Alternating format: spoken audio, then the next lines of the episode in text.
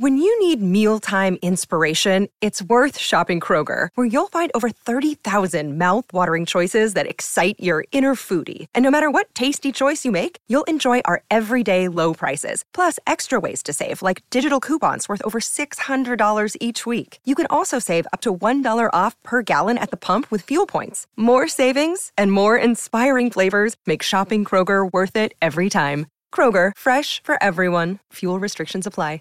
Save big on your Memorial Day barbecue, all in the Kroger app. Get three pound rolls of juicy 80% lean ground beef for $3.49 a pound with a digital coupon. Then get select varieties of flavorful Powerade, Body Armor Super Drink, or Arizona tea for 77 cents each, all with your card. Shop these deals at your local Kroger today, or tap the screen now to download the Kroger app to save big today. Kroger, fresh for everyone. Prices and product availability subject to change. Restrictions apply. See site for details. Welcome back to the Sports Media Watch podcast. This is Jon Lewis going it alone again. Drew Lerner will be back next week. If you have not already, please subscribe to the SMW podcast feed on Apple Podcasts, Google Podcasts, wherever you get your podcasts. Let's dive on in and start with the World Series. I'm taping late Tuesday night. The Texas Rangers are up 11 to 1 on the Arizona Diamondbacks as they try to take a three games to one lead in the Fall Classic. So uh, I'm not expecting an old takes exposed here when I say obviously Texas will very likely be up 3 1 following a very ugly blowout. That's the last thing Major League Baseball or Fox needed because this World Series has struggled in the ratings already.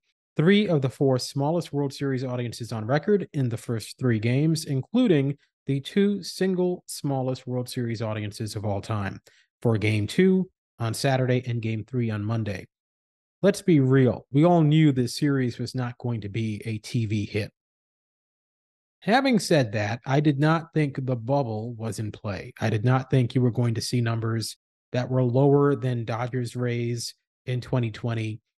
When we talk about 2020, and obviously we all remember 2020 was three years ago, but uh, just to put it in perspective, we're talking about a series in a half empty stadium a neutral site, half empty stadium. And while baseball had the advantage of being on at its normal time of year, unlike the NBA, which was on, you know, months out of season, the NHL, months out of season, all sorts of events were disrupted. Even though baseball had the advantage of being on at its normal time of the year, it was also two weeks or so before one of the most heated elections in American history. This was the time when, you know, the cable news networks were drawing unbelievable numbers. Tucker Carlson was getting six million a night. Um, it was a horrible time to have live sports, right? Like it, it was just the worst year for live sports as far as ratings goes that anybody could envision. So you would typically expect that 2020 would be in a class by itself. It would be the year where you would say, uh, except for 2020, this is the lowest, in, you know, since whenever. I was not expecting that this would be lower than that. Uh, and obviously, at this point, with Texas looking like they're going to take a 3 1 lead, remember that 2020 World Series went six. It's entirely possible this World Series will go only five. And uh, so I think right now it's a pretty safe bet that this will be the least watched World Series ever. And I did not think that would happen. I knew the ratings would be lower. I thought it would be more like Heat Nuggets. Remember with Heat Nuggets, every game except for game four was within, you know, a single digit percentage point of Warriors Celtics, right? You know, game one was down 3%. It was shockingly close to Warriors Celtics.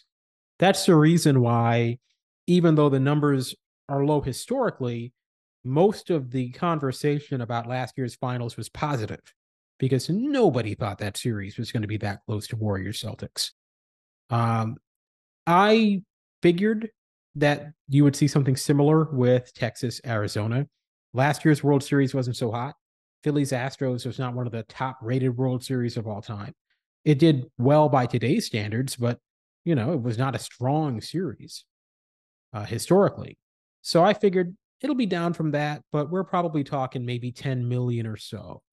You know, um, maybe maybe one of the early games is under 10 million, but I would not have thought we were talk we'd, we'd be talking about the two smallest audiences ever. Uh, so I, I'm surprised. Obviously, game one did well by comparison to games two and three. That was the only game that was compelling. Game three was, you know, not a blowout, but it also just was not compelling. Also aired opposite Monday Night Football, a very important caveat. The the two record low games both faced football, college on Saturday, pros on on Monday. Uh, but uh, yeah, pretty surprisingly rough numbers. And the household ratings are worse because, you know, household ratings never used to go below a six. I remember when Astros Nationals had a game that was under a six rating and it, it wasn't on a Saturday, right? Because you expect the Saturday game to be record low. I think it was like a Sunday game. It was under a six rating, and you're like, wow, that's surprising. Now we're talking first three games of the World Series, 4.0 a 4.0 rating for game two. I mean, I don't know. I, you know, I, I see what people write on social media and they say, well, who cares? Who cares about ratings? And I'm not saying you need to care about ratings. I'm just saying that I look at a 4.0 rating for a World Series game and I'm still pretty surprised that that's in play because that's COVID only, right? Across the board. Like in the NBA, I think a couple of those Bucks Suns games in 21 we're in the 4.0 range. But for the most part, if we're talking about a if we're talking about a 4.0 rating for a marquee sporting event that isn't hockey, that's that's COVID. That's a COVID year. We've not seen that beyond the COVID year. So uh definitely very ugly start to this World Series. And it, it's going to need to go seven in order to avoid a record low. But the numbers have been so bad so far that I actually think, you know, I, I am not I'm not going to guarantee that it'll avoid a record low even if it goes seven. In this game tonight, eleven to one. I mean, goodness, not exactly what they needed. It's entirely possible that this will be even lower than games two and three because it's such a blowout. So even without a lot of competition, can you imagine a third straight record low? So it's it's it's rough. It's rough out there. And uh the demo numbers are are really ugly. 1.1 in 18 to 34. You know, the World Series not that long ago was still getting in the fours in in some of these demos. And they're barely able to get a 2 in 25 to 54. If you follow the ratings, obviously the ratings are lower in 18 to 34, higher in 18 to 49, and then higher still in 25 to 54. When you can only get 2% of 25 to 54s for the World Series, yeah, rough start for the World Series. Very, um, you know, worse even than the low expectations that I, that I think people had. Uh, and uh, maybe just one more game to go after tonight. The other thing too for baseball that makes this different from 2020 is that in 2020, as badly as baseball did, it still did better than the NBA Finals, and uh, the the decline from the previous year was more modest than a lot of other leagues and a lot of other events were having. So even at a record low, baseball didn't look that bad. Like everybody was in the mud in 2020, and baseball was actually the cleanest of all the ones that were in the mud. Uh, this time around, this is going to be substantially lower than the NBA Finals. It's amazing to me that they were closer to the NBA Finals last year when it was Warriors Celtics, and much further off the pace this year when it's uh, Nuggets Heat. Um, but uh, they'll, they'll be much further behind the NBA this year than they were last year. Um, obviously, the comparison to the NFL is is getting worse and worse. I mean, nearly doubled by Monday Night Football head to head even though a lot of leagues have had a bad year, not a bad year, a lot of leagues have had a difficult year because matchups have not worked out the way they wanted. Um, but, you know, I mean, the NBA finals wasn't as bad as this. I would say even the Stanley Cup final wasn't quite as bad as this. I mean, those were not all time lows and they were all on cable too. So there's a built in excuse. Um, you know, it's, uh, it's interesting, but let's get to the core question, right? This is something I've this is something I've been wondering about. do ratings matter? Because whenever you talk about ratings, particularly ratings for baseball, because there's a lot of really defensive baseball fans out there who, if you talk about ratings, they'll find a way to find your article while complaining about the fact that people are talking about ratings, which ratings are a pretty niche subject. So if you're finding the ratings article, I don't know how you're finding that if you don't care about it. But anyway, whatever. Um, they say, well, no one cares about ratings. Do ratings really matter? And of course, why should ratings matter to a fan? It is kind of ridiculous the idea that ratings should matter to the fan in the stands, of the fan watching on TV. Baseball's been renewed for several more seasons. This is not going to end up like the Mick on Fox, right? Uh, where you know you have your little cliffhanger at the end of season two, and that's it. Baseball's been renewed; it's coming back. Uh, it's coming back year after year after year until 2028, unless, of course, there's an opt out we don't know about. Um, and after 2028, baseball will probably get renewed again uh, by the same network because baseball gets better ratings than anything Fox could ever get. And the price tag isn't that high. I don't think any individual uh, company's paying a billion for baseball. Oh, I mean, decently reasonable. So you don't need to worry about baseball going off the air. Does it matter? I mean, what does it matter? Oh my goodness, 8 million viewers what does that even mean? It means, okay, fewer people were watching the World Series. All right. Doesn't mean that people won't watch next year. It's just one year. And I don't know. I mean, it's an interesting topic to me because I do think the ratings are interesting. And I think that most people who follow sports ratings are interested to know viewer behavior. I think people are always interested to know, you know, hey, do people respond to this? Right. Um, every single website on the internet has Google Analytics on it.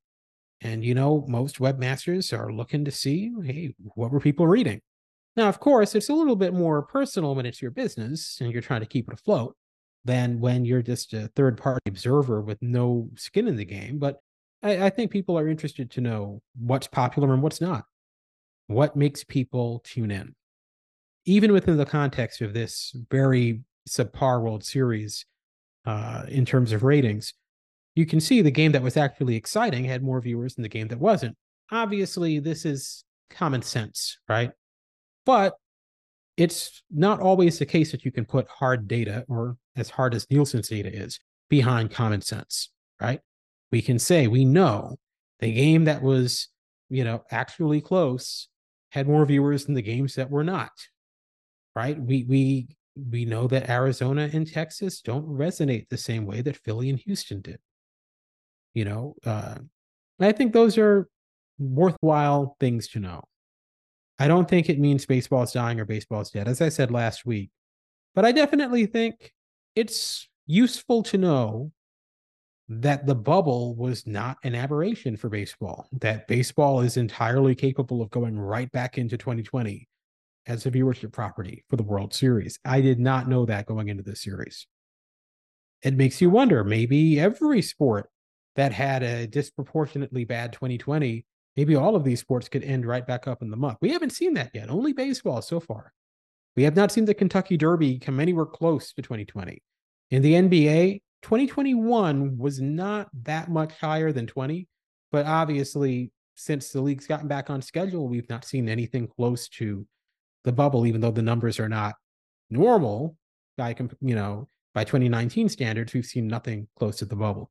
Even in hockey, well, I think in hockey there were a couple of games this year between Panthers, the Panthers and the Golden Knights that, that got into bubble territory. But again, you know that's cable, so that's new information to me, and I think it matters that baseball could end up right back where it was in 2020 viewership wise. I think that's interesting information. I think it's interesting information to Fox too. Not that I think that they would ever decide we're going to part ways with baseball because of one year of bad ratings, but the numbers this year are concerning enough, I guess, that I do think you'll see changes next year. Uh, a lot of people are talking about on social media the necessity and, and on my site, some of my commenters uh, are talking about the necessity of getting back to the Tuesday start. Yeah, I, I'd agree because I think there was a bullishness on Friday and Saturday nights that has not worked out. Maybe the cart was put before the horse on Friday and Saturdays in the out of home era. So, because I need to back up here, the reason for the bullishness on Fridays and Saturdays is because of out of home viewing. Because obviously, before out of home, Fridays and Saturdays were and still are very poor nights for television ratings. The reason for this has always been assumed because people are out of their homes. There's a lot of people who go out, they go partying, whatever it is people do on Friday and Saturday nights. The inclusion of out of home viewing in Nielsen's estimates is intended to capture these viewers. These viewers who are out of the house on Fridays and Saturdays, they're at the bar. And finally, for the first time, we can get that audience included in the ratings. And there was some evidence of a higher than typical out of home lift on Friday and Saturday nights. May very well still be the case, but but whatever out of home lift you're getting on a Friday or Saturday night simply is not enough to make those nights the equivalent of any other night of the week. There's still going to be nights you don't want to air the games. And I think for baseball, the Friday night start was a nice idea. It was an interesting idea. But basically, you have the entire beginning of the World Series completely swamped by football. It's not the way you want to go. With the Tuesday start, you're starting in that little lull between NFL weeks. Tuesday and Wednesday, there's not a lot going on. You only have the NBA and hockey to compete with, and you can get at least a little momentum for your series before the NFL comes in and gobbles up everybody's attention. So I think the Tuesday start that they had um, until last year is what they need to go back to. One of the reasons you go away from the Tuesday start is the NFL competition on Sundays. But let's be real. If ABC is going to be simulcasting Monday Night Football, and we don't know whether or not ABC is going to come back with a full season of simulcasts next year, but the fact is, ABC, every single season of this new deal with the NFL, has simulcasts built into its schedule. You never know. They might use them opposite the World Series every year. Who knows?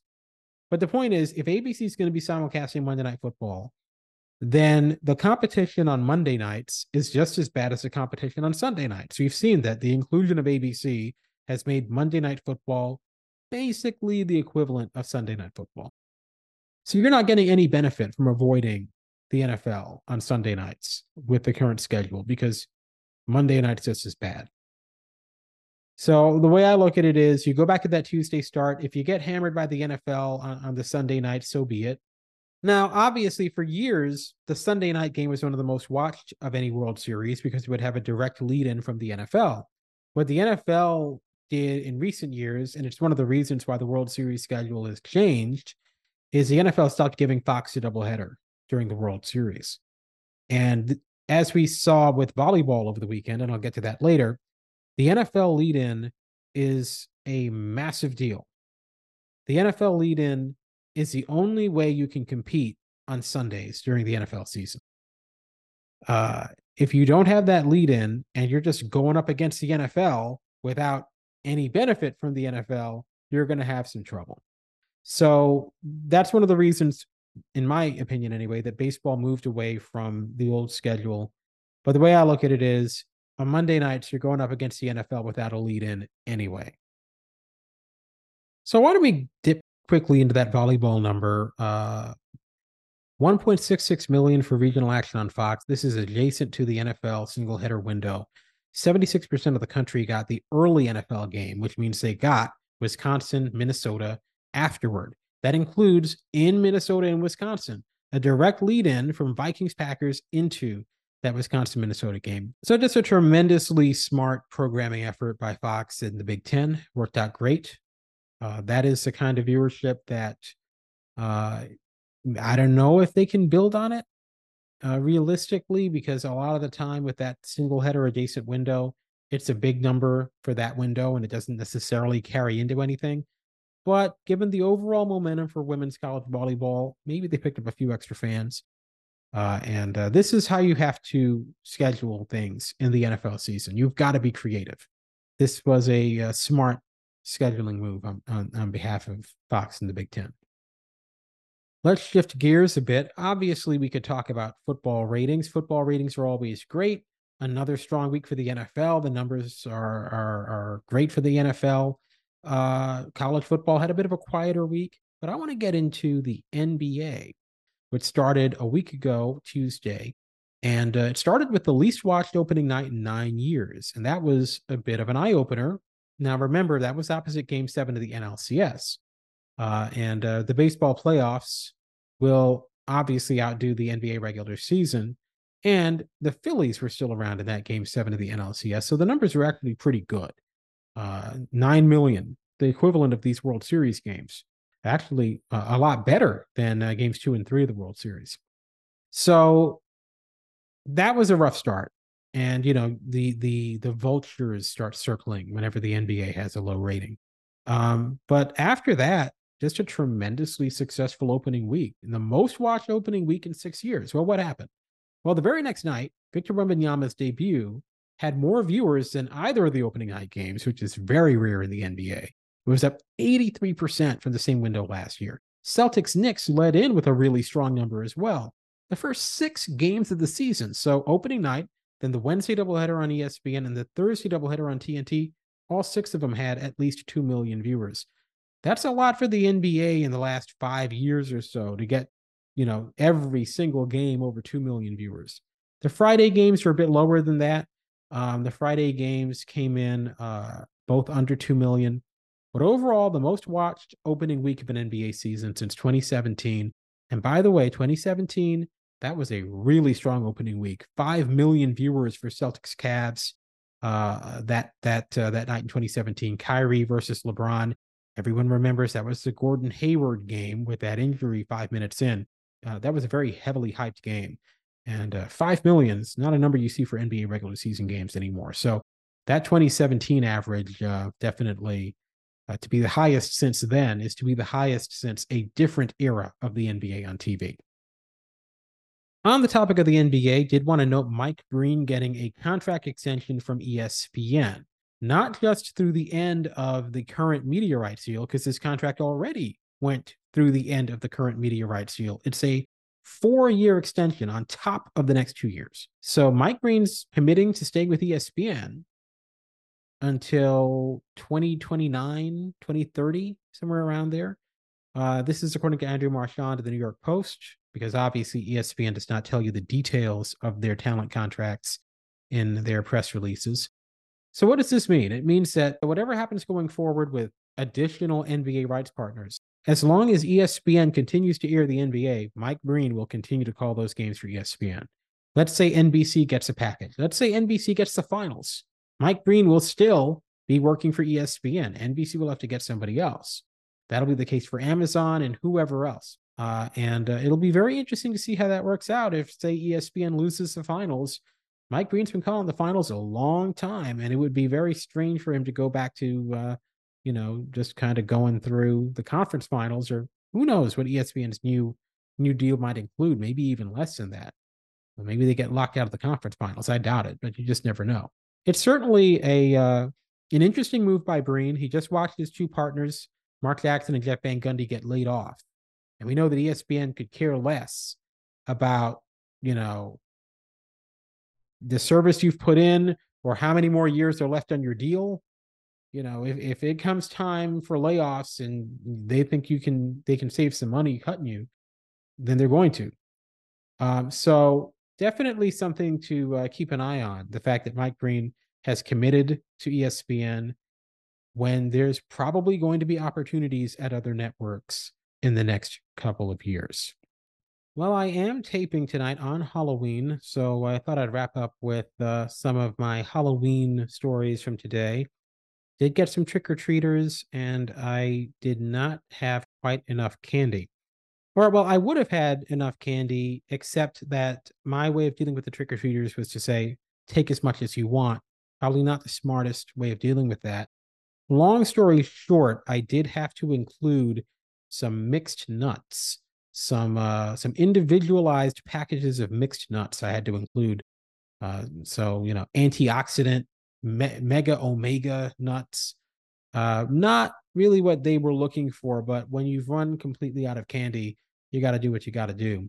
Uh, so yeah, uh, probably some some kids who aren't too thrilled about their their Halloween haul as a result of that.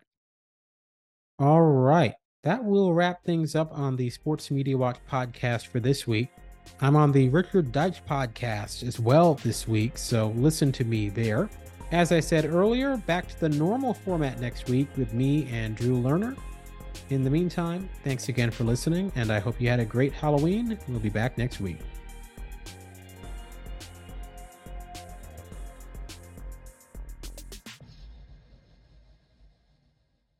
Say goodbye to your credit card rewards. Greedy corporate mega stores, led by Walmart and Target, are pushing for a law in Congress to take away your hard earned cash back and travel points to line their pockets. The Durbin Marshall credit card bill would enact harmful credit card routing mandates that would end credit card rewards as we know it. If you love your credit card rewards, tell your lawmakers hands off my rewards. Tell them to oppose the Durbin Marshall credit card bill.